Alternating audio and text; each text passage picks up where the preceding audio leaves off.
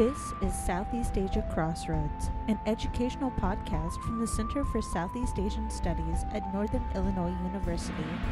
From music to maps, money and modernity, this is where ideas come together. Well, hello and welcome to another edition of Southeast Asia Crossroads. Uh, I'm your host Eric Jones, and uh, we're we're excited for a couple reasons. One of them is our uh, special guest, but another is that we are uh, we're in studio, folks. Let's give ourselves a round of applause. Yeah, we are. We're back at uh, headquarters, uh, podcast headquarters, where the World Media Empire of Crossroads is run out of here in Pottenger House. Um, and with me at the, at the controls is uh, uh, is Isabelle Squires. You want to say hi, Izzy? Hi.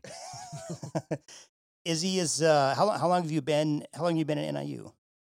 Well, I did my master's here in 2015, and then I returned for my PhD um 2019. So this is my second year as a PhD student. Yeah, and uh, and for several reasons we have we have Izzy with us. One of them is uh, well, maybe I'll I'll I'll let you introduce uh, just briefly who our our our special guest is guest speaker. Go ahead, Izzy. Okay. Um, with us we have Dr. Michael Hawkins, who is a professor at Creighton and an alumni of the NIU History Department. Um, I I was in his classes when I was an undergrad, and um, I, I think that this is where where my love for the Philippines really began was in his classes, and I was I feel very fortunate that we got to work together, and it it really made me excited about the field, and I wanted to go further. So I went to NIU for grad school, and here I am. Hey, Mike, how does that feel? That feels good. I'm such a proud papa. I can't believe one of my very own students. Yeah, Mike is uh, one of our. He's been Johnny Appleseeding for NIU for for many years, going out and uh, sending us some of our best students. And uh, uh, thanks. Uh, he is he's here to talk about. Um, uh, he he gave he gave a great talk, and he's going to be one of our fe- our featured uh, speaker for our student conference. Um, we're gonna we're gonna dig into s- sort of a part of his argument here, and then um, uh, and then and then talk about his other uh, his other great published stuff. Um, but he's here to talk about uh, semi civilized, the Moro Village, and the Louisiana Purchase um, exposition.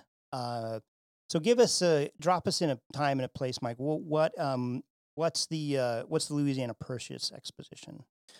So, the Louisiana Purchase Exposition was a grand uh, exhibition that was held at the St. Louis World's Fair in 1904. And it m- was designed to do a couple of things. It was meant to be a celebration and testament of American industrial modernity, a real celebration of America at the dawning of the 20th century. And where my book is concerned, it was also supposed to provide a kind of object lesson uh, scientifically for the American public and for anyone who wished to come about the nature of human progress, um, human evolution, civilization, and it kind of explicated the massive differences people were observing at this particular period in history. I mean, a lot of people were plagued with questions of why did this area industrialize and this place didn't? And what are we doing in the Philippines? What are we doing in Cuba? What are the British doing in India? And so this exposition was going to be sort of a grand object lesson where the world could be brought up to speed on the state of the state of the globe. and uh, and I guess so. The the and the Moro Village. Um, those of us on the inside know uh, who the Moro are and what the what the villages look like. Um, uh, who what is, what is the Moro Village that uh, that is uh, reconstructed at the Louisiana Exposition? Yeah, so the centerpiece of the entire exposition was going to be the Philippine village largely. And the Americans were going to use the Philippine village to show what they had really accomplished in terms of colonialism and the exporting of American values and industrial uh, ingenuity. And so they actually acquired 1,100 Filipinos, brought them over of all different varieties. And part of the reason they were so excited about the Philippines is Americans believed that the Philippine Islands consa- contained every conceivable type of human evolution. All the way from what they consider to be Stone Age primitives to on the cusp of industrial modernity in the form of the Philippine Scouts. So is this like on the on the T-shirts when you see sort of the uh, the various stages of sort of of ma- like they're, they're um I, I guess this this mentality of sort of stage theory of of sort of civilization. Um, how, how does it? Where does it come from? You know, it, it, I think it's got multiple sources. One thing that's really interested me in mm-hmm. both my books is the way that you have this sort of fractured temporality where everyone living in 1904 would acknowledge the fact that they live in a simultaneous temporal moment, but none of them would concede the fact that they all inhabit the same civilizational time. And so they would say, well, we inhabit industrial time, these people inhabit medieval or antebellum US or ancient or Stone Age or Bronze Age time. And so the construction of the exposition was really an amalgam of a variety of temporalities manifested. And so you could walk through a live manifestation of human history through the Bronze Age, through medieval, through early modern, through pre industrial, through all the way up to what they considered to be the apex, which was industrial modernity in the United States. And, and I guess, um, and I'm and I'm guessing that uh, science and Darwinism um, feed into heavily that this is that there, there there's a kind of a fixed there's kind of a fixed track. Is that right? Like you, if you're if you're advancing sort of the most quote unquote advanced civilization to the most quote unquote primitive, Mm. that there's that uh, there's uh, there's a sense that there's a kind of a set path that one has to be on. Is that where that? Yeah, this was all supposed to be highly scientific in both the acquisition of the live exhibits, which is what they called the the living subjects that came and were put on on display. They were supposed to be scientifically acquired, fi- scientifically contextualized, and then explained to the public in a way that would bring in all these various sciences you referenced, right? So the Darwinian struggle, environmental determinism, economic development, influences of various religious traditions, and then they could show how all these things shook out in form in the form of cultures around the world. And so the president of the exposition, David Francis, he had this idea that the public needed to be educated, but they needed to be brought in through enticement. That you can't tell the lowbrow public, look, I got an educational opportunity for you. You need to come check this out. He figured that you need to suck them in with sort of sensationalism, oddities, freak shows. And then once we get them in, Like we'll trick them into yeah, let's educate them when they don't even know it, right? and they'll come out more educated than they came in and job done. Um, some of this, I guess, uh, Izzy or Mike or both, like another context for this is that the U.S. is coming out on sort of the world stage as a as a colonial and world empire uh, in in the Philippines. Um, do you think that has a it, its its willingness to f- kind of uh, flex the sort of modernity um, progress? i- i- does that does that play a big role yeah, I mean, how big of a role did Empire play in that? In that wanting to project that out there? I think it's huge. I mean, I think that I think that Americans have always been proud of their technological modernity, you know, but subtly, I think the undercurrent to all of it is that it comes with a cost.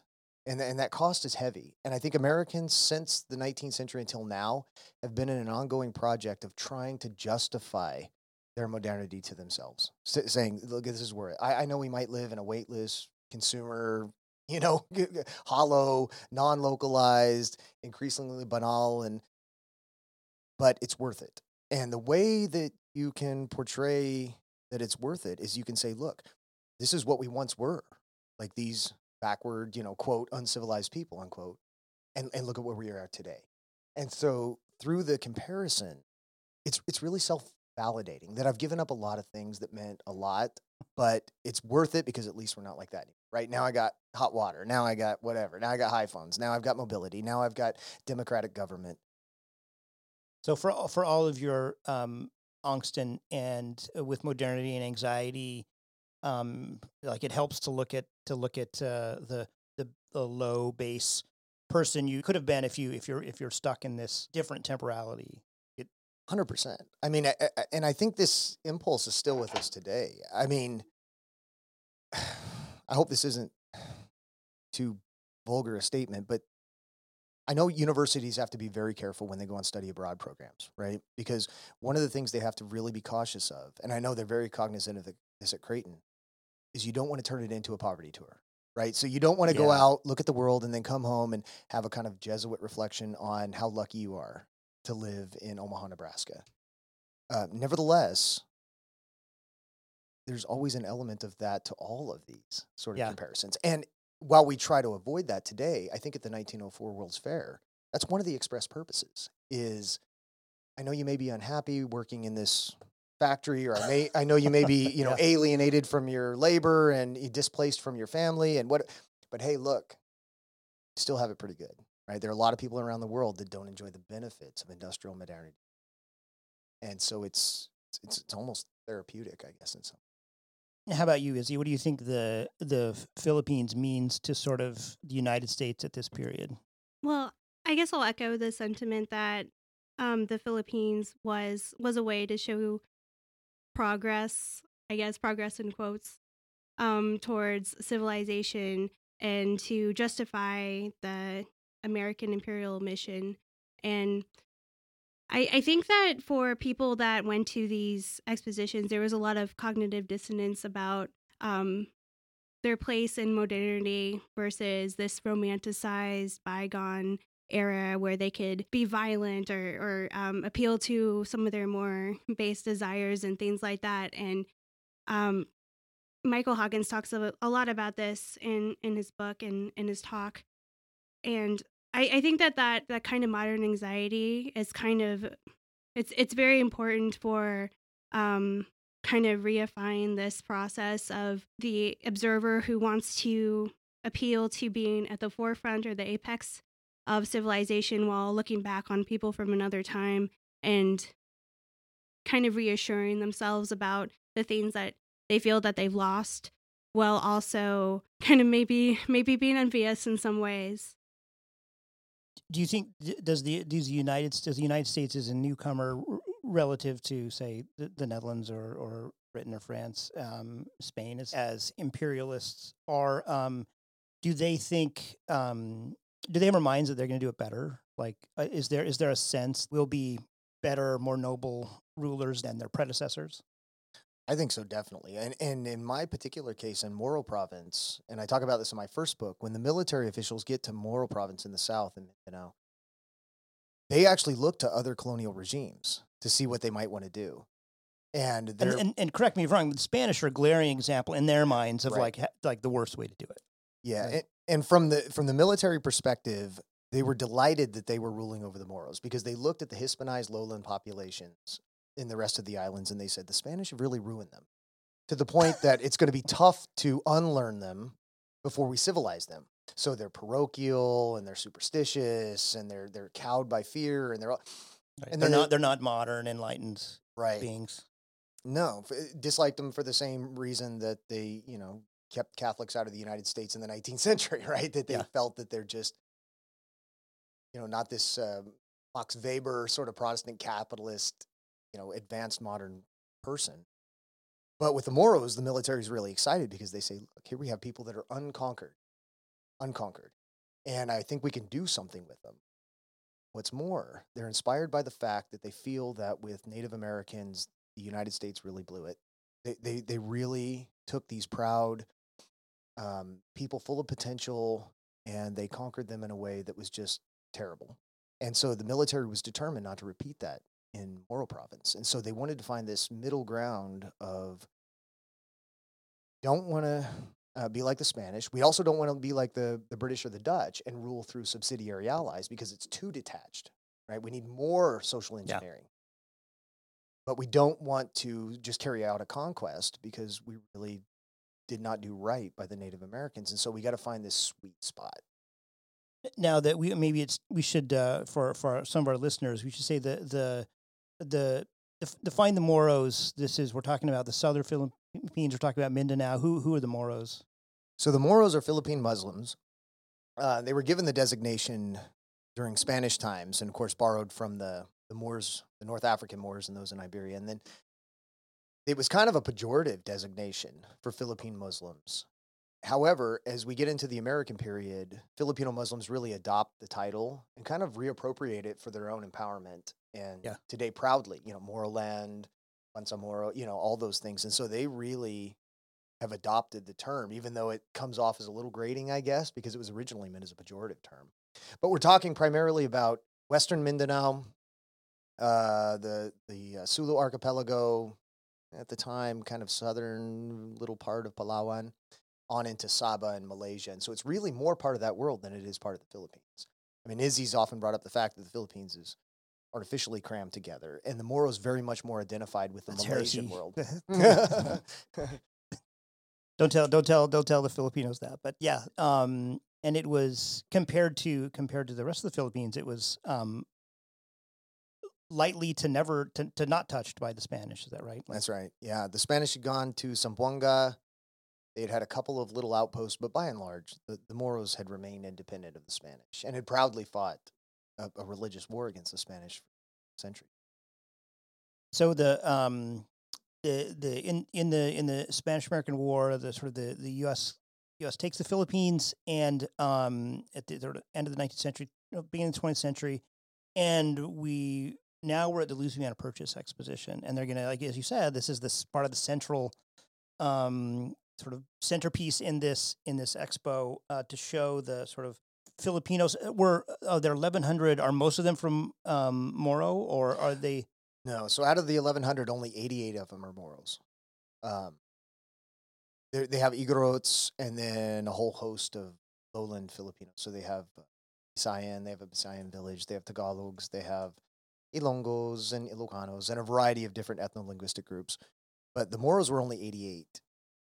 So so so in their minds, they're really they are bringing the sort of the full this ethnographic um, time parade to, to show. So they can do they and, and and and do they do they stage them accordingly? Do they rank them as ethnic minorities about where they are in the in the in evolutionarily? Yeah, for sure. So they every, every single Philippine village had a designation really within time or within the civilizational spectrum.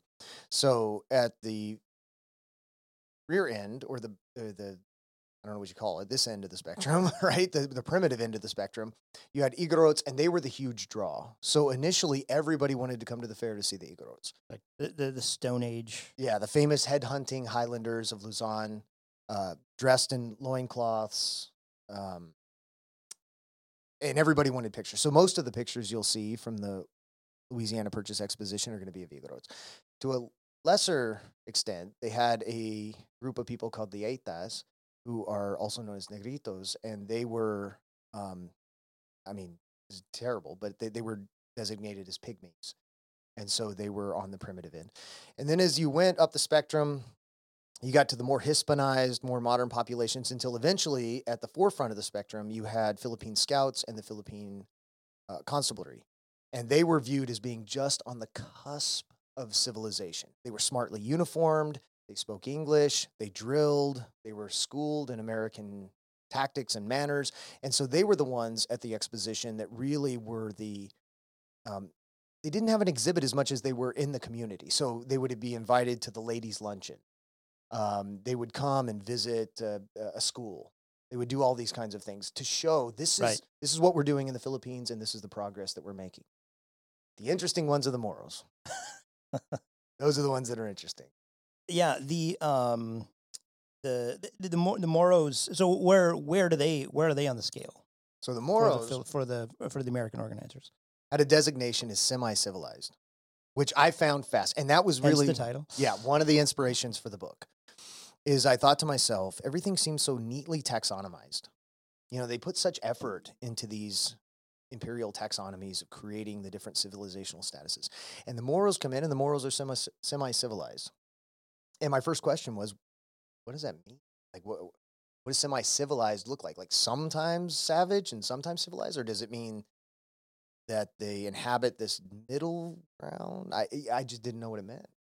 Do you think that it leaves in uh, like a um a welcome opening for if they're if they're if they're they're civilized but by the Spanish then they're they you said you know they're quote unquote ruined um Mhm.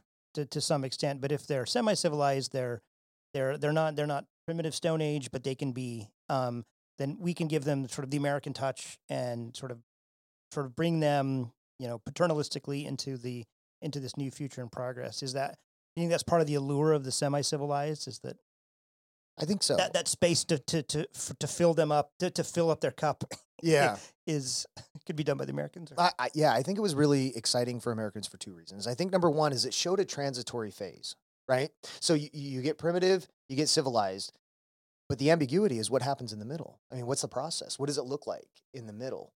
And the second reason that it's useful is that it's semi civilized, it means you can be anything. So it just on a pure, you know, sort of market level. Yeah. If I want to market them as savages, that's well within my purview. If I want to market them as sort of advanced proto American, I can do that too because semi civilized mm-hmm. gives me the latitude to You can construct pitch to each, either end of that. Yeah. Right. Yeah. And it- no, It wouldn't produce these weird asymmetries, right? So if i- i- Homi Bhabha take, talks about this, but if you take Igorot and put him in a three piece suit and put him at a ladies' luncheon, that appears as mockery rather than civilization. And Homi Bhabha's brilliantly discusses this. And so there's just something they would say that there's something wrong with that. But with the Moros, you can get them in closer proximity to the American public in a variety of ways. Right, but as we go on later to tell us with with uh, um, lots of daring and marketing and uh, and danger um, associated.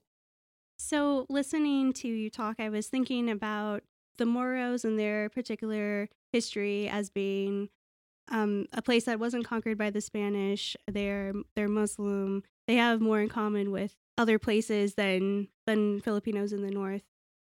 And it, it led me to think what what was the narrative that was given about other intermediate groups, other semi civilized that didn't fall on one extreme of the spectrum or of another? Like how how did these groups represent themselves or were represented in the in the fair? And like does it follow a similar kind of story to the moros or is it different?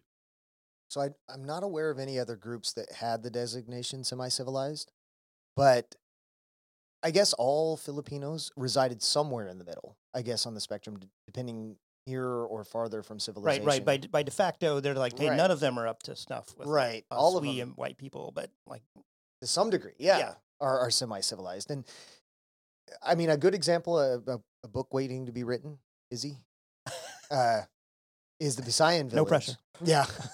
so the Visayan village at the St. Louis World's Fair was was a big one. There were quite a few Visayans there. They had their own literature. They had a lot of observers. One of the most famous things in the Visayan village was the school, the model school. And there was this really wonderful Visayan teacher, and she taught uh, Filipinos from all designations.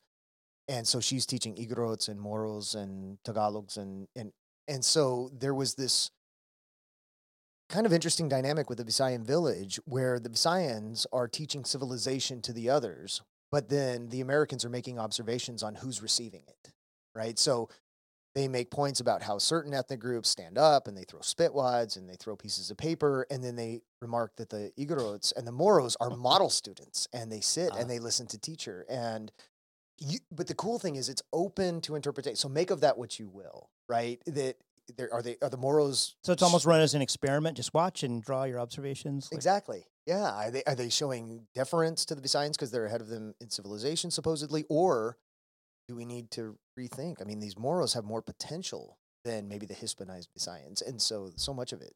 well these these um groups are all in the same classroom though at the end of the day being taught the same things by the same teacher so that makes that makes you question the real difference is there We, we, don't, we don't want you to use logic, Izzy, about, on this question.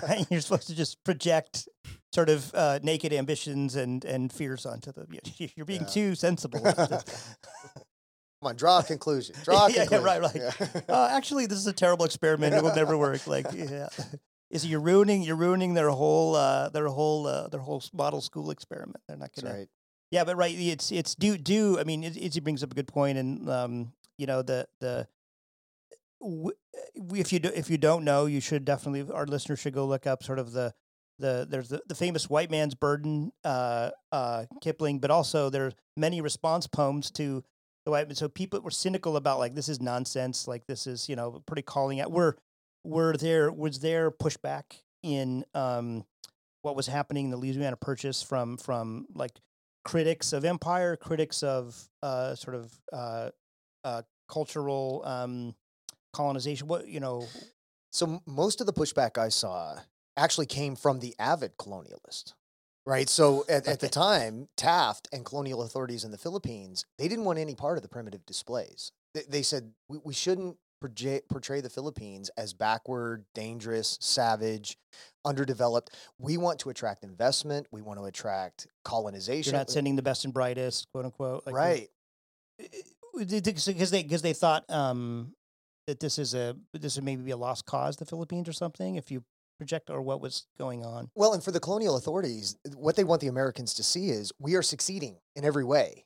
Ah. You know that we need to keep this project going.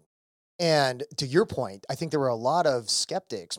Mark Twain is a big skeptic, where he would maybe look and he'd say, "Well, what are we what are we doing in the Philippines?" Right? Is this Like- supposed to be a civilizing mission? If you're showing all these uncivilized, Exactly right. semi-civilized, then um, then where's our money? Well, yeah, Yeah, and if and if we've got ten million dollars to invest in a copra farm, well, are, are we going to take it to savage Mindanao that scared the pants off of us at the Louisiana Purchase, or are we going to take it to somewhere we perceive as more stable? And so okay, colonial authorities right. are saying, look, don't don't scare people. Everything is fine down there. It's going to be all right. And so Taft, he actually puts out orders that says the purpose of the Philippine exhibit is not only to create interest and sympathy for the Philippine Islands, but also to give confidence in the intelligence and capacity of the natives. And so he really does not want negative displays. Now, he is in league, unofficially and kind of in a weird way, with Tagalog elites. yeah. Yeah, Tagalog elites are furious that Americans have savage or semi civilized displays. Um, and they express their frustration in maybe the worst way possible.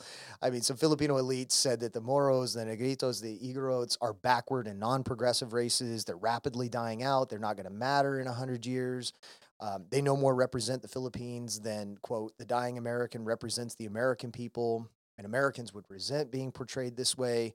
And they really see a conspiracy here where they say the Americans are conspiring to portray us as savages so they can prolong colonial rule. And this is uh, one of the, the bases for rejecting our petitions for self government. And so they see conspiracy. Wow. What weird bedfellows then? You've I got- know. You've got elites who want to end it, who are who have the same. Uh, it's almost like in, in you know in the, in the Dutch East Indies there are like um, colonial officials who want to sort of codify indigenous law codes to to to be able to exclude them from sort of universal sort of um, legal protections, and but then you have like sort of good meaning like sort of uh, uh, socialists and social welfare advocates who want to codify them to protect them from the vicissitudes of what they see as an as a as a culturally non-specific. And so you have the same people on the same side who are really weird bedfellows for the. Uh, um, it, it, it makes me think: are these these people who are recruited? Are they uh, the the Moros? They're from um, like Lanao. Where where are they? Do they come? What areas are they taking from Mindanao? So this is the biggest misconception I had at the beginning of the book because if you get on Google right now and you just simply Google human zoo, it's going to pull up pictures of the Louisiana Purchase. And I was under the impression that these were colonial subjects that were pressed into service against their will. They were made to sing and dance for the public. And I was really expecting to find something almost akin to slavery. And to my surprise, I found the opposite. Um, in 1903, Frederick Lewis and Charles Wax secured contracts with the insular government to go acquire Moro exhibits. And when they get to Mindanao, they're negotiating with datus and chieftains and sultans. They're recruiting through traditional methods. They sign contracts. The Moros are salaried. The Moros design their own village. They help design their own programs and how the exhibit is going to function. Uh, in some ways, they're largely left to do their day to day activities as they see fit. And it really is a Moro driven project, much more than I thought. I've got I've got to ask Izzy here because I know some of her some of her work. Now you you've done the the kind of you know culture on display, some some research. Now, like you have some other ends of the spectrum that uh, uh, sort of when when indigenous peoples are brought um, sort of on world parade, like uh, maybe give some of those examples and say where where does this what does this does this feel different than earlier examples that you've looked at of kind of the human zoo kind of experience. Yeah. Um. So by the time that the Americans were in the Philippines, they had already done a lot of the same kind of things in the United States with Native Americans. And one one of the one of the most well known would be Buffalo Bill show, um, where where people would perform and and do these acts and things like that. And um, George Catlin, who is a, a famous painter of Native Americans, um, he he brought a group of Ojibwe people to London, and um, they they did a similar thing where they performed What in front of this? groups. Um, I can't remember the top of my head, but it was it was in the late 1800s. So Okay. This was um, around the time when scientific racism was really taking off and study of phrenology and social Darwinism. Um, but before the Americans had acquired Philippines as a colony. So, um, in in a similar way, although these people were on display, they they signed contracts too, and they they were compensated. And they wanted to go. They got opportunities that they might not have gotten to travel, and they had a good time.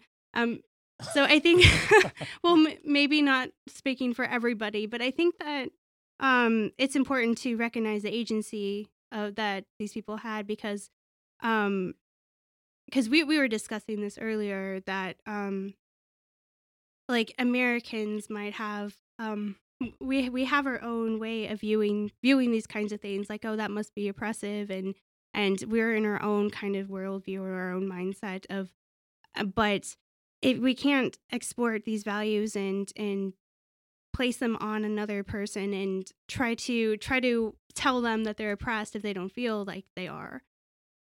There's a weird paternalism that comes with trying to be not sympathetic is the wrong word, but but trying to like um you know sort of the I'm thinking of the sort of the Sarah McLachlan kind of you know dog rescue video like you almost like you know make it like these that, that it's it, it, can and the thing is it can be it can be both those things right? It could be sort of deeply problematic in in so many ways but also have have lots of agency and um e- even authenticity. I mean who who is this is it's not as it's not as cut and dry as to say that these are um is that is that part of the challenge of like is you're trying to like it's it's not it's not in either bin or is it in all both bins or? It, yeah, I mean, it's difficult because, and I- and I mean to say when I talk about the Moros participating and driving a lot of the exposition, this is this particular case because very very famously, Rizal sees a Negroid in bondage in Madrid in the 19th century, and he's horrified by it, and it is horrible. I mean, it was just a gross, naked exposition of a human body that Oh, happened yeah. to be alive. I mean, it was just terrible. Um, but it is because you have to. I mean, I'm trying to. You tr- have to balance two things. On the one hand, the Moros did participate. They were contracted. They didn't want to go home when the time came. They wanted to stay in the U.S. yeah like you gave a good anecdote like they're they're they're trying to like jump ship right they're Yeah, they they they were told it was time to go home, and so they petitioned the government and said, "No, we don't want to go home." And they got their manager to go out and tell the government, "You need to secure papers for us." The government said, "No, you got to go." And the Moros threatened, said, "Well, we'll go, we'll go hide, right? We'll go off the grid." And so they had to make sure that they were put onto transport and taken back to the Philippines because the Moros saw so many more opportunities to earn money. So uh, I, I think that's an awesome part of the story, and it's just part of the story that's highlighted in the book. That said, I also do not want to downplay the asymmetries of power that say, I'm putting you on display, you're not putting me on display, right? So yeah this this idea that Filipinos were put on display for Americans and Americans were never put on display for Filipinos, it, you know, can't get lost in the grand scheme of things. And that's certainly an asymmetry in power that that has to be reckoned with and understood. I- think in part of the book, I sort of take that for granted because I think that's how most people understand the fair. Um, I mean, I, I make a point of it in the book, but I also wanted to correct the misconceptions that the Moros were being forced against their will or they were somehow being enslaved to do this, and that just wasn't the case. And I and I find that kind of inspiring that Moros take such control of this exhibit. Yeah, and uh, I, may- maybe it's it's an it's an enticement for all sorts of researchers to to think about there's a there's a world of possibilities and and and and to maybe you know to before we presume to know too much you know what was going on in our subject's head like it's it's a it's a pretty it's a pretty difficult endeavor and like to give them those range of possibilities. Um did you want to say something izzy? Do i have that look on my face? Yeah that yeah that look yeah. Um, well, I guess we, we also read this book called Lost Territories in um, Taylor Atkins' class by Kristen Ziomek. And it was about um, colonial peoples from the Japanese Empire, like the from Taiwan, eh, Okinawans, Ainu, and, and it, it, it there was a similar argument too that um, oftentimes they were able to make money. They could they could sell things on the side, crafts that they made, and they made friends there. Um, there was um, one of the sources was a photo album that had pictures of different people from the, ex- the exhibit, and um, Kristen Ziomek looked at the way that these things were, were presented and and like the organization of the page and, and thought, well, this is exactly what somebody does when they want to remember something, they want to remember their friends and things like that. So there's like this yeah. nostalgic feeling for this time. This it might be similar to how we feel about going to camp or something like that. They they had they had good memories there, made friends, and so I, I I like that some more recent historical works are bringing the agency back. And I, I won't argue that there's an asymmetry of power, and that's definitely true. Um, but I I think like like Mike said, we we don't want it to be all like one sided in the narrative, and want to show that there is some opportunity for people to have agency in this situation as well. And that's very complex, and it's not black and white. Right. We we we we know a lot more about like resistance and people's ability to find have agency in these situations. Um, one one one really kind of great and terrible part of like the your the, what you talked about is the the way these are the sort of the marketing sort of the press machine that that went into these. Um, maybe give some examples of how the the Moros are constructed as as as savagery and some of the kind of the game that is played by um by the the the people who are trying to really bring in bring in an audience uh, like how how how does that work? Yeah so we talked about all the motivations. Taft has his motivations tagalog elites have their motivations francis wants to turn it into a museum. But one of the things that i really kind of dug as i got through this this project was that wax lewis and the moros they just want to make money. That's it. They don't really have any higher ideals. They want to make money there's a great chance to make some money let's make some money and so Wax is really kind of the mastermind of a lot of this, but he's trying to gauge American interest because the success of the exhibit, in, an odd way, not only to Wax, uh, Lewis and the Moros, but also to the colonial regime, is going to be measured in what was the attendance, how many people came and looked. And so Wax right away says, okay, the, the best way to get people through the door is savagery. We, we have to market savagery. That is going to what's going to be what's draw what draws them in. And so he has this willing accomplice in the press, and all Wax has to do is plant things in the press and then let them go wild with it, right? Because they have the same motivations. Like in, in op ed sections or, just with. No, with no, no. just... Full on headlines, uh, okay. uh, uh, um, press releases that, that'll get published in the newspaper. And the newspapers have the same motivation, right? I mean, the more sensational headlines they have, the more papers they're going to sell. Yeah. And so he begins to market them in Savages in all these ways. I mean, the first thing is spontaneous violence. And so he puts out all these warnings in the newspaper that you better keep your head on a swivel if you're in the Moro village, because at any moment, any of these people could snap. And when they snap, they'll snatch up a sword and they'll cut everybody's head off. And so you need to watch where you go. I mean, here's one that he I can read.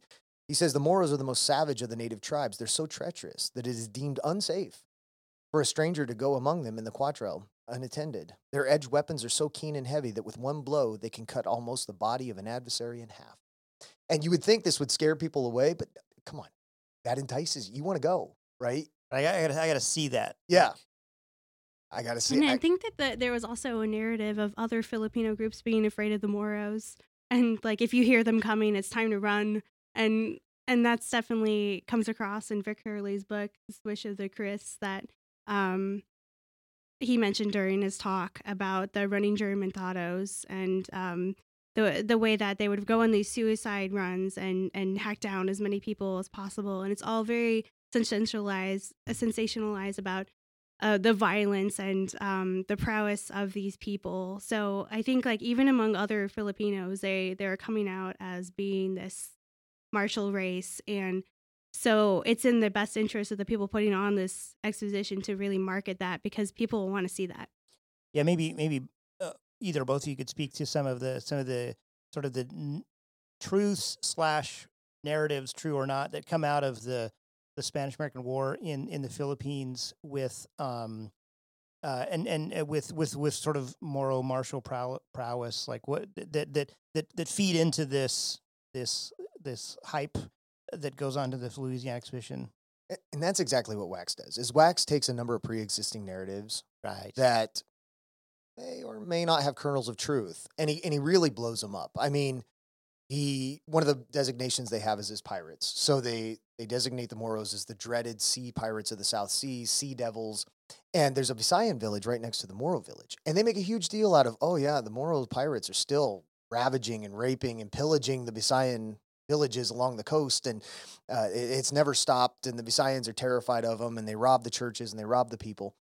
And so they're creating this kind of tension of like, not only could they snap and kill you, they could snap and kill these people next to them, right? They could snap and kill Filipinos. But as Izzy alluded to, the big one, the scary one, is the juramentado, right? And this is something that did occur in Mindanao where uh, a Moro would perform religious rites, bind his body tight with linens, and then would grab two machetes and would try to kill as many Americans as he possibly could until he himself was shot. And uh, there's some really crazy stories of this, both in the colonial records and in the Mindanao Herald, where a Moro would come in and they're shooting him five, six, seven, eight times, and he he just will not go down. And so, in Vic Hurley's book, uh, as Izzy pointed out, he attributes the issuing of the 45 caliber sidearm to replace the 38 because of the knockdown power. That if the mortal comes in, I just hit him once with that 45, and that slug will knock him right to the ground, and then I guess you stand over him and shoot him or something, right? That and, and so it's this terror of the unstoppable, fanatical suicide killer. Now there are documented cases of this. The question, of course, is always like, how often did this happen? Right? Is this really something that's Right. free? Was there five excep- in all time? exception or Yeah. the rule or the B- b- so so so they they take um and that, that's part of the genius of this you know evil genius of the marketing machine is that you you you take preconceived stereotypes that uh that and and and fears and lurid fascination that people have and then you say like well you know you should come here. And like i think like that um and uh, you know a phenomenon that can't help but uh, that uh, that uh, mike and i know well is sort of the rodeo and like the the bull riding um especially like the, there's the there's the there's the there's the the terror and the fascination of like somebody's going to get hurt right Yeah. or like yeah. right Yeah. that, that's oh yeah. that's part of the perverse incentive for going to One hundred percent. going to the the the, the, the extreme bowls Yeah. right these guys are um and you can you you might see something that you're it's crazy Nobody misses it. Yeah, I mean, you guys, you know, they got people headed off to the beer gar- garden during the saddle bronc or during the calf roping, but when it's time to ride bulls, everybody's in the stands. You know, they want to see it, and I think you get the same phenomenon here, where it. it I think th- it also cultivates a sense of trust in the colonial regime that look, they may get violent, but I'm sure they have officials there to restrain. You know, I'm sure that I can be protected. We we live in the United States. It will be after all. subjugated. Yes, exactly, exactly, Like, exactly right. There, there's been a fascination with danger for forever. Um, even in ancient Rome, I'm thinking about um, I don't I forgot what that's called, but the gladiators. Um, and watching them fight to the death. But of course, um, you're sitting up from a from a bit of a safe different distance Right. up in the stands, and it's just the same kind of things being remade over and over again in history in different times and spaces. Right whether it's run with the bulls or whether it's like that kind of a, uh, a sense of there's this uh, that that adrenaline Right. rush and uh, the uh, it's almost it, or almost like a uh, it it reminded me like the, the you know these kind of these human zoo exhibits where if you go to like you know Yellowstone Park like the first brochure handed is that like these buffalo will kill you Right, right. keep your head on a swivel yeah.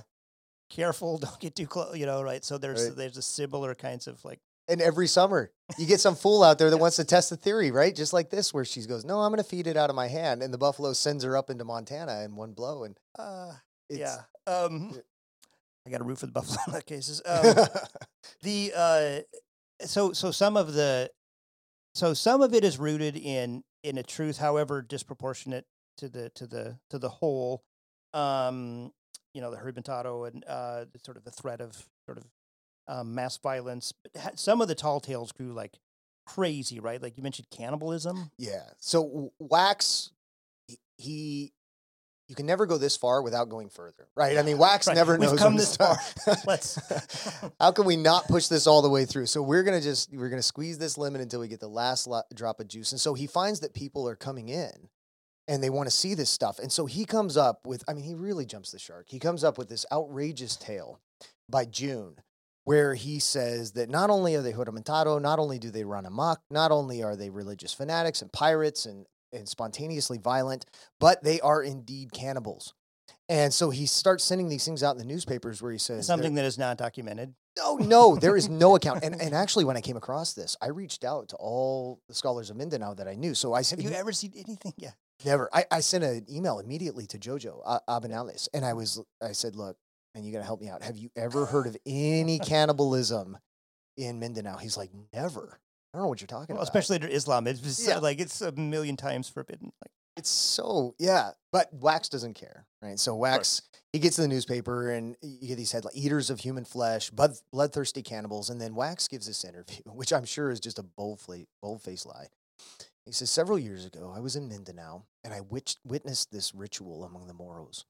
Where they created a giant white hot pyramid of stones and started throwing slaves on the stones to roast them alive.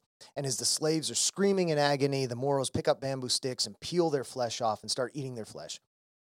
And then he ends the interview by saying, wow. by saying, "Well, festival time, the Cannibal Festival is coming. It's coming in October, Right. which the just full moon is uh, approaching. Yeah. which just happens to coincide with the end of the fair." Right? So he's building anticipation for the end like, of the fair. Like they have to do it. Yeah, yeah. I mean, he tells he tells the paper it is po- it positively cannot be prohibited. It is utterly out of the question for the army to prohibit them. So he's telling the public like this is gonna happen.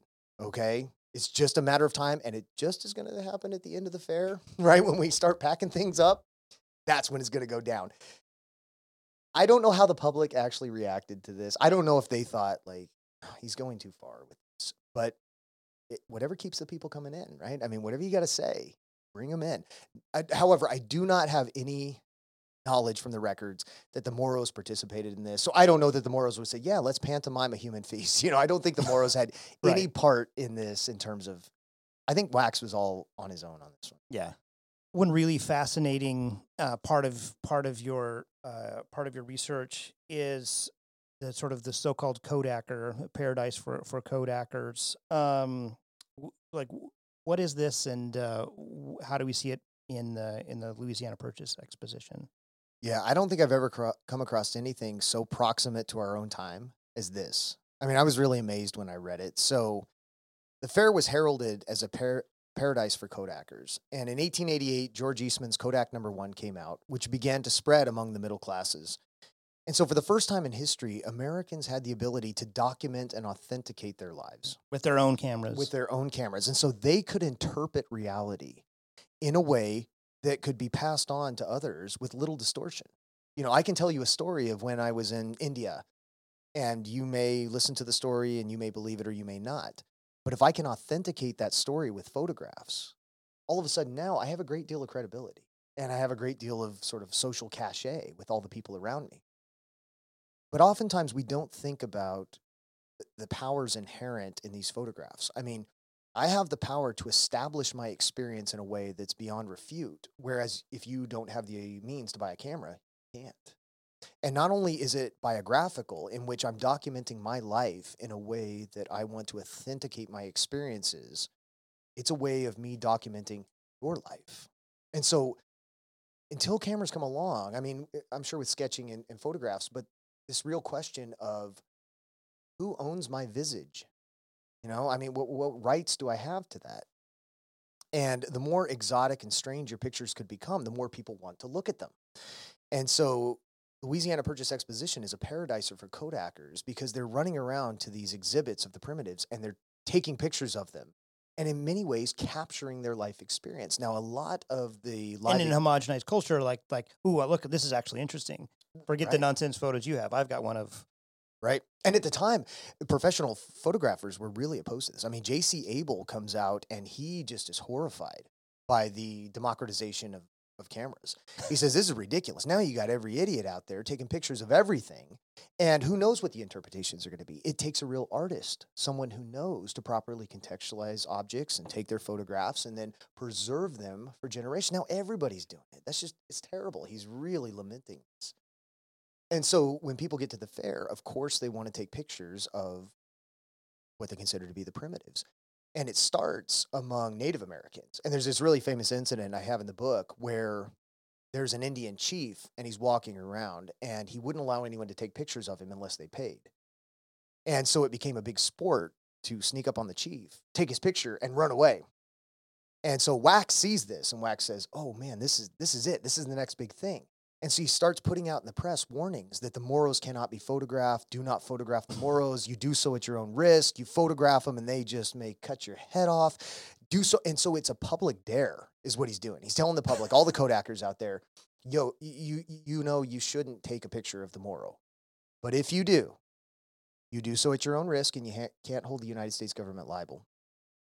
Immediately, people go to take pictures of the Moros.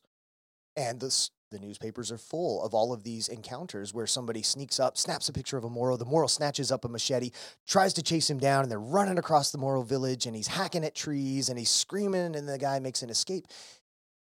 And what it does is it creates a vicarious experience of going to the frontier, a, colonial frontier, the hunt, capture, escape, and you can participate in all these things and have an authentic experience to prove afterwards.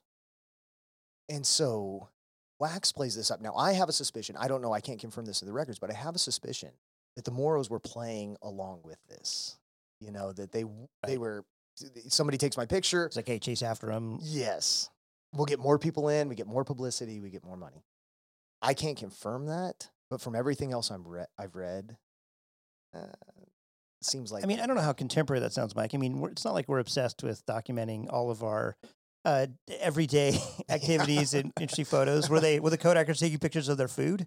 Every, I'm sure every, they were. Every meal that they had. Uh, I'm sure they were. Okay, this, this, makes me think of when we go to haunted houses and there's the chainsaw guy at the end, and that's going to chase you and act like they're going to cut you down, and you know that they're not going to. But mm-hmm. like, there's that excitement about it. That's right. kind of kind of what I'm envisioning here. And I can I I agree. I, I really think even though like there's no way to know for sure that they were definitely in on that.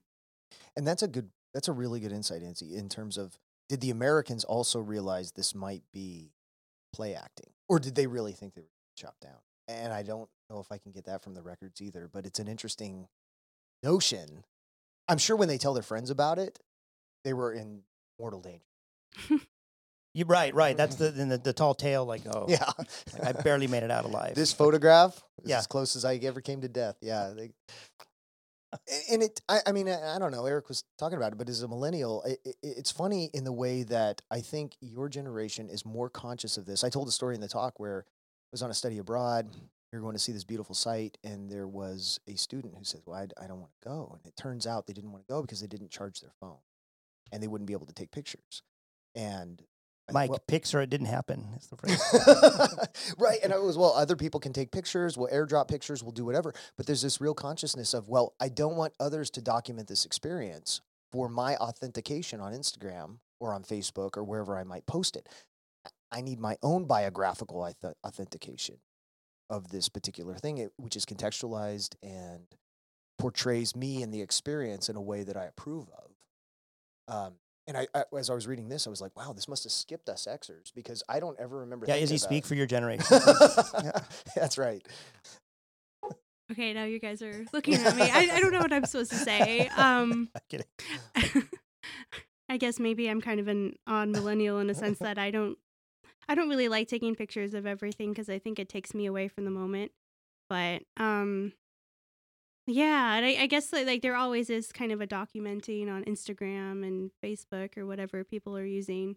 As but you it, can see, I have a little room. It's it's interesting because like that we tend to think of ourselves like, well, this is a new phenomenon, and and you know you know you do a little scratching and like actually this is this is not yeah, I mean it.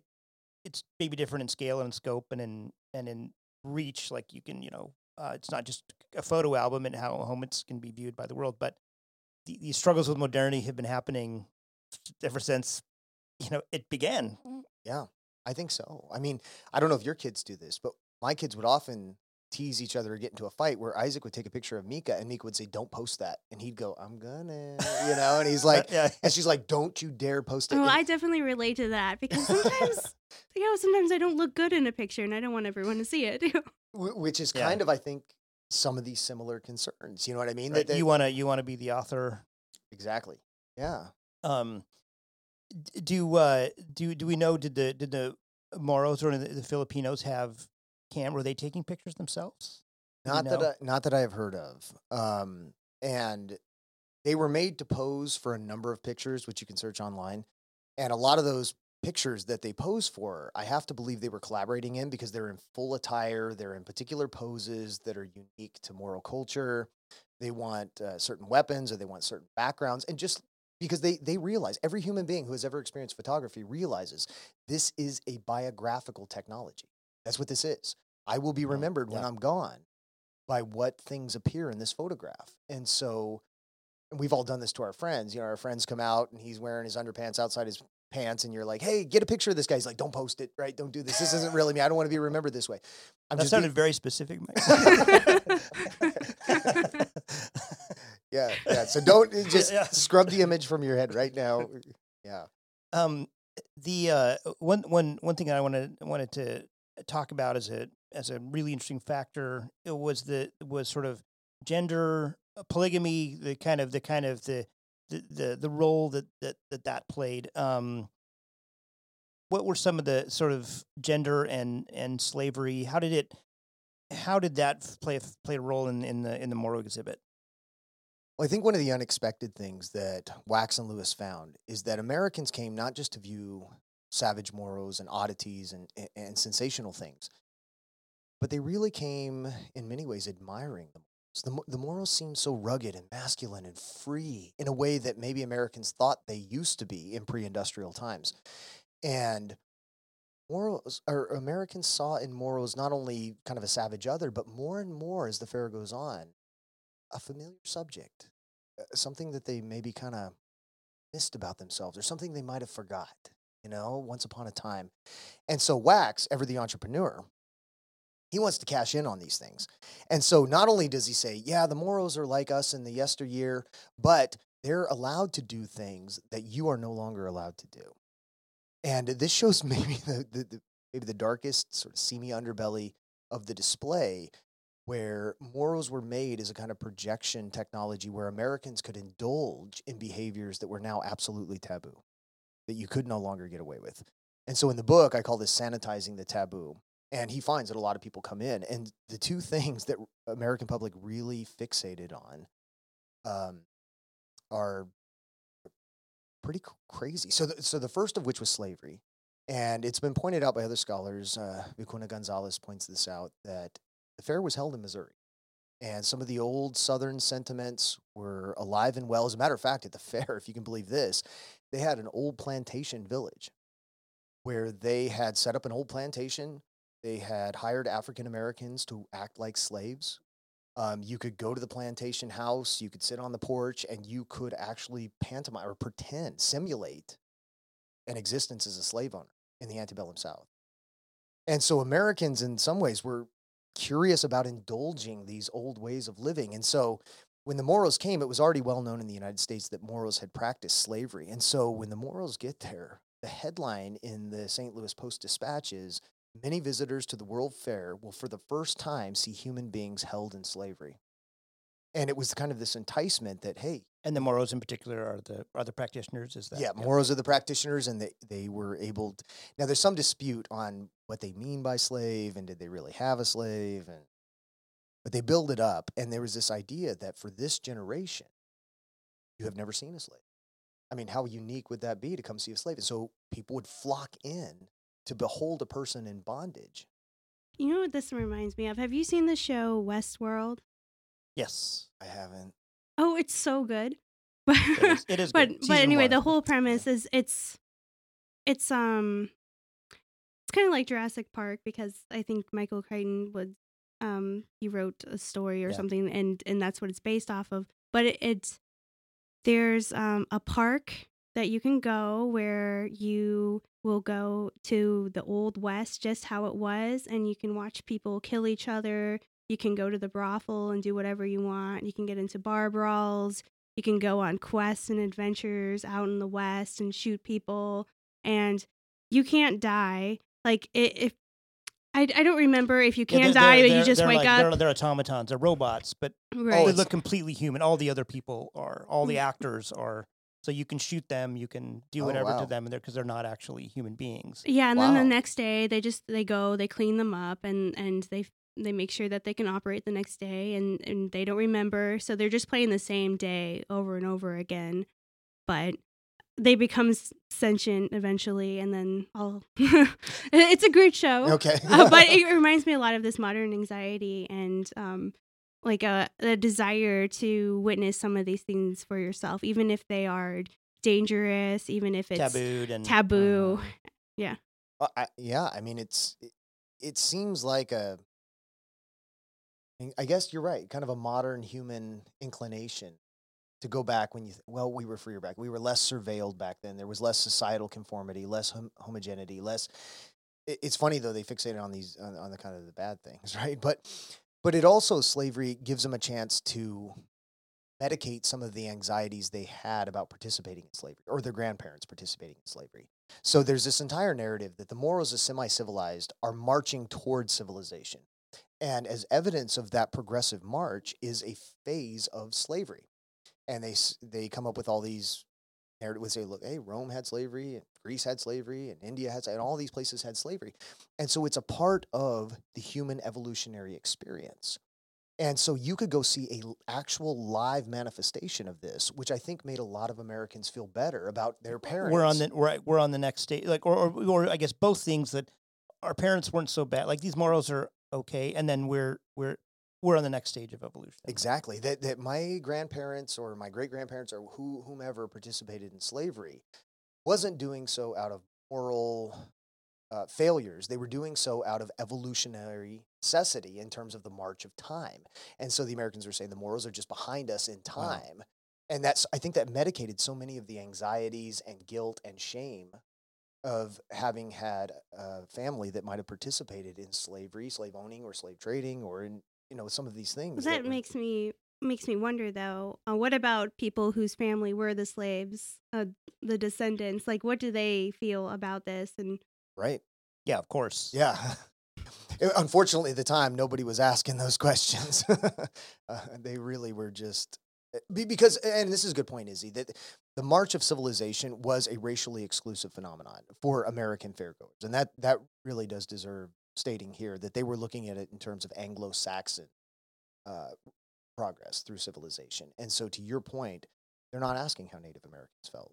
They're not asking how African Americans felt. They're not asking about these kinds of things in terms of how they fit into this Mm, narrative that's that's interesting though because there there's probably no sources about it that are easy to find but like how to how to get at that if they're if they're not participating they're not involved um then that perspective is completely out it's it's we don't have it and and it Mhm. makes me wonder what it might be and uh, if there are ways of getting to that maybe oral You- you history to talk at- to people's great grandparents criminal proceedings where slaves are interrogated and held and There you go. I know a great book. I know. a oh great yeah book. i think i do too But let's get on to the next. Uh, um, so speaking of like taboo, the the the polygamy one is is is, is pretty fascinating and, and kind of uh, like a you know like is where is where slavery is a is a is a clear evil, but one that we can salve ourselves and feel better about because but but the but the but the the liaison uh, pun intended with with polygamy is one that's that's that's really interesting. yeah, this one was fun to write in a scandalous sort of, you know, this was the sex, drugs, and rock and roll of the of the, of the Moro exhibit. And it's it's again interesting, so interesting that it's set in Missouri, uh, because not many decades hence, the Mormons have been driven from Missouri, practiced polygamy out west. Uh, polygamy was roundly condemned by Yeah. Southern Baptists, particularly in the in the Bible Belt. I mean, just absolutely a disgusting taboo behavior to their moral s- sentiments. And they found out that the, the Moros had practiced polygamy in the early phases of empire. They were determined to get rid of this. They said it's disgusting, it's, it's misogynistic, it's oppressive to women. But by the time they get to the fair, suddenly polygamy becomes kind of erotically interesting. And guys want to come and they want to look at the Moros and they want to look at the Moro wives and they want to kind of imagine themselves on a tropical island surrounded by beautiful girls that are all their servants and wives and, and sexual partners. And it becomes a kind of vicarious fantasy. But but really where this blows up, and I think the funniest, most interesting case was there was a guy who lived next to the Moro village named Arthur Anderson. And Arthur Anderson was a great guy. He was affable and polite, and he really was friendly with the Moros. The Moros were friendly with him, and they'd have each other over for dinner, and, and they would spend time together. And the Moros were so impressed by him that they made him an honorary sultan. And when news of that this got out, the papers explode. I'm sure with little help from Wax, where the right. yeah, where the papers explode and they say, "Hey, he has been made an honorary sultan." So what this means is, if he takes him up and he moves to Mindanao, he can have both slaves and polygamous wives. And so in the newspaper, it says they offered him slaves, they offered him numerous wives and assurances of the devotion of his subjects. He's considering the proposition with the utmost seriousness.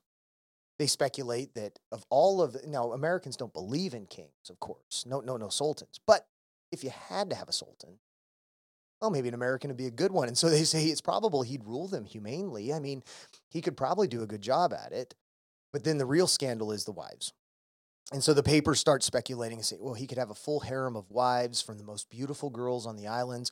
And what's more, he would own all the female slaves on the islands, which would be at his sexual beck and call.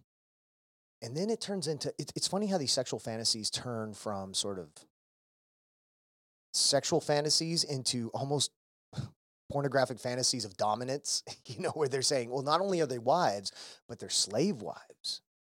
And then it goes even further. And I mean, this is really where it kind of goes over the top. This St. Louis Post Dispatch says uh, Mr. Anderson will own all the female slaves in the barrio or native town over which he rules. He will have the right to whip his wives whenever the spirit moves him, and he can also divorce them at will.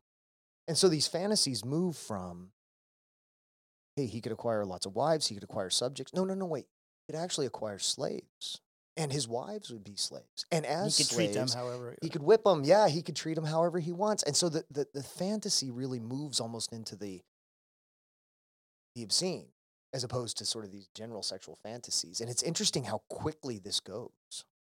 Um, but people want to come see polygamous wives now, right? They want to come to the Moro village. They want to see one of the sultans had a wife die back in Mindanao. And so the paper puts out an ad saying wife wanted uh, for, for uh, a sultan. like like like back in, in the at the exposition, like at St. Yeah, Louis, they- like in St. Louis, they put it in the paper. oh wow. And so they're just making a general appeal to whomever. And of course, the speculation is hey, I think it's generally assumed here in St. Louis that all the guys are fantasizing about polygamy. Would a white woman ever fantasize about being a polygamous wife? And so they're subtly sort of probing these extremely taboo, absolutely unthinkable in any other context. Yet the Moro exhibit sanitizes these things in a way that it becomes acceptable to try to indulge, I guess. This re- this reminds me a lot of present day with um like mail order wives or um the the websites that pop up like hey are you looking for a Filipina wife or whatever and and this idea that Asian women are submissive and and that they're different Can be from acquired. Yes, yes, it's Yeah. this, it's the same thing.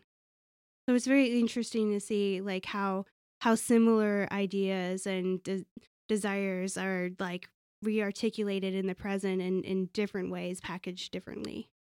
The the the, perceived uh, sexual availability of of uh, of a whole country or ethnic group, right? Is is those are I mean, and and and, and having that back in in in St. Louis allows it to kind of run wild, like to you know to um as where in a in a in a it's hard to imagine like a say like a, a county fair or state fair or something like to slip something lurid past like that but you're like oh this is just we're just doing ethnography here Right. right we're just doing and so so Yeah. it, it has this it's sort of like the you know the the the, the naked uh, National Geographic kind of, you know, like, oh, this is just um, Science, man. this is just science. Yeah. and uh, you know, and and so, uh, yeah, you're you're right. You're right. Those projections on on on Asian women in particular have not have not gone away. And this is just a different another manifestation. Um, well, uh, we need to we need to make some plugs here. One, a couple that I want is this. So so uh, this is just a if you like if you like what you heard, listeners, this is just a slice of uh, of uh, of the book uh, now available in all major outlets. Uh, Cornell NIU Press, Semi Civilized the Moro Village at the Louisiana Purchase uh, Exposition, um, available on Amazon Prime. I just checked here, uh, and uh, um, and also you should check out uh, Mike's very great heralded book, uh, "Making Moros: Imperial Historicism and American Military Rule." Um, in in the Philippines. Uh, what's uh, what's what's next in the hopper, Mike? What's uh, what are what are you what are you thinking about? What are you what are you working on? I got two things in the works, and I'm not sure what to do with them. So the one I'm really excited about is in 1911, there was a Filipino All-Star team that came and barnstormed the United States. It's called the Filipino 14, and they started in Hawaii, played games all across the United States over the summer of Baseball? 1911 baseball. And what was so funny is you talk about critics of empire. By 1911, there was a lot of Americans that looked to the Philippines and said, "You know, what are we doing? What what evidence do we have that we've spent all this money and it's worked?" And when the Filipino 14 come, baseball becomes the primary marker of civilizational status. You get newspapers from Hawaii to New York when the Filipinos show out saying, "Hey, they're totally civilized. Look at that." Mission accomplished. Yeah. They absolutely understand the squeeze play. They understand, you know, how, how the, you know, count management. They understand all of these different things. are they are they beating American teams, so here's the funny thing, and this is where I ran into or is it like a trouble. Harlem Globetrotter situation? N- No, so they're playing the lights out, but the newspapers only seem to report the losses. So here's what I'm getting in the records is, oh, Filipinos lose a heartbreaker to the Rockford whatever, Yeah. you know. And then a little bit later in a press release previewing a game in Pennsylvania it says Filipinos have won 60% of their games. Like, wait a minute. Yeah, and I'm looking at the records going, wait, wait, I've only have a string of losses here. Why didn't y'all write about the wins? And I don't know if they're not writing about them. I don't know if I can't find them. I'm not sure what to do with it. But um, I was hoping to make kind of a cool, readable book out of this. We'll see if the story pans out. If not, there's definitely Netflix an- series. Yes, exactly. It would there- be a great. It would be a really great like movie or something. Oh, and there's such characters. I mean, the catcher, the Filipino catcher, cannot stand to have dirt on his uniform. And so if he his equipment gets dirty, he takes it off. And they're like, "Hey, you can't play without a chest protector." And he's like, "Well, it's got dirt on it, and I'm not going to use it." And they're like, "Fine, take one in the chest. See if I care." And he's Wow. he's he's out there playing without equipment. I mean, they're just so amazing, um, and and welcomed by Americans. Was the, was the amazing thing is is on the baseball field. At least in the reported ones, it doesn't seem to show a great deal of uh, oh, who do they think they are? Think they can play with Americans? Think that no, there's a great deal of praise and hope, and this is civilization's game, and look at this, how wonderful it is, and I think it does more for the empire at that point in terms of hey, maybe we're doing something right over there. Look at them, they're playing baseball. Right. Than democratic government or education or sanitation or any of the other Policing things. schools. Yeah. Yeah. Uh, well, um, as always, we we love to we love to have you here. Uh, come come back again soon. For sure. And uh, thanks, Izzy, for joining us. Thank you for having me. Yeah, for Yeah. sure. And uh, we'll, we'll tease a little. Uh, you you might hear a little uh, um, uh, a, p- a podcast from from Izzy and friends that uh, that i- is in development. Can we say? Yeah. Yeah. Okay. well, we'll that's we'll This we'll is in embryonic stages. yeah. We'll just it's just a tease for now. But um, but yeah. Uh, thanks again. Uh, Michael Hawkins is the author. Uh, and uh, join us again for another episode of Southeast Asia Crossroads. Thank you guys so much. It was absolutely a blast.